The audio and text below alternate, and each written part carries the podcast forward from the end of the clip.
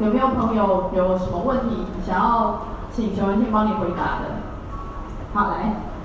哎，你好，我是二零一六年开始的粉丝。那，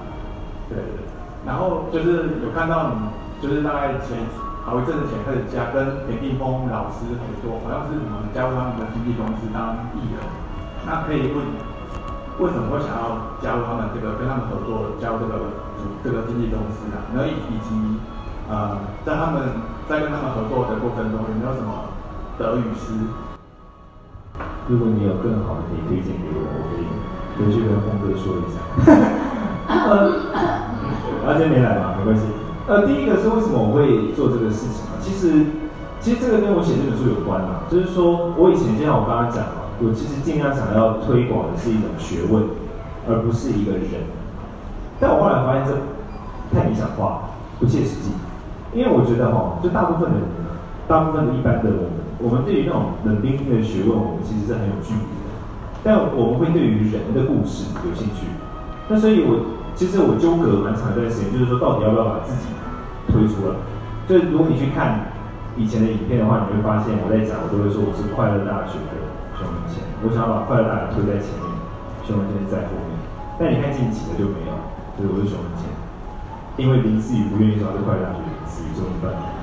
对对，那就是说我我其实有一个，就是内心其实是有一个抉择过程，就是我到底要不要把自己往前推，啊，那所以后来做了一些思考跟一些嗯判断之后，我觉得需要嘛。那既然需要的话，我觉得就必须按照游戏规则，也就是说，像经纪公司他们可能最了解怎么样把一个人往前推，所以这是第一个为什么我愿意去做。当然我跟峰哥是好朋友嘛，这是这是一个重要的原因，为什么会跟他交就是献给他，不是给别人，这是一个原因，对吧？那另外一个就是说，你说得与失哦，我觉得得的多，失我其实我生命中好像很少会感觉到自己失太多东西。那我觉得得到什么呢？我觉得得到很多我意外的东西，比如说我在跟呃峰哥合作的过程中，就发现他是一个很很会做人，他是一个很温暖的人，他是那种就是发自内心的会让你感受到说他关心你的一些事，或者他在意的一些事。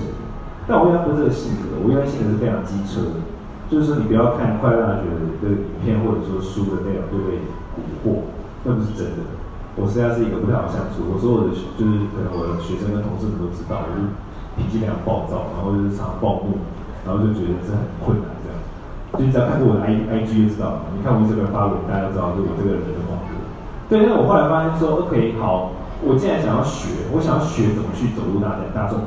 那我就看峰哥这个例子，但他是他也告诉我啊，我们常常出去吃饭，我们跟他吃饭，他就一直一直说，他就说啊，人现在你不能这样，因为你要怎样柔软一点啊什么。然后我就跟他说他太不是了，然后他就说他当年也是如何啊什么什么，他就讲他的故事，就是他当年也是非常的锐利的一个人，然后慢慢怎么变得越来越圆融，这样。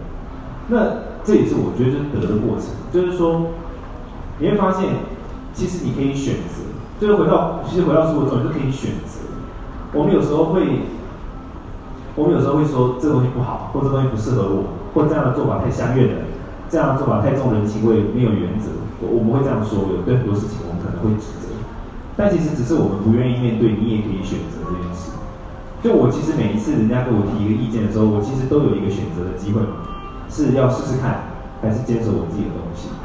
但是或许有很多时候。我其实只是直接的不想要接受自己有选择机会这个现实，然后用的借口是啊，他那个做法不好啦，这样，我根本没有给自己有选择的机会。我觉得我们很多时候都会这样，所以当然得多，我觉得我老实说，我觉得得很多。然后也就是，就像我刚刚讲的，我觉得选择这件事是一直学习，一路往前进的。嗯，希望有回答到。等下帮你试训好了，好吧？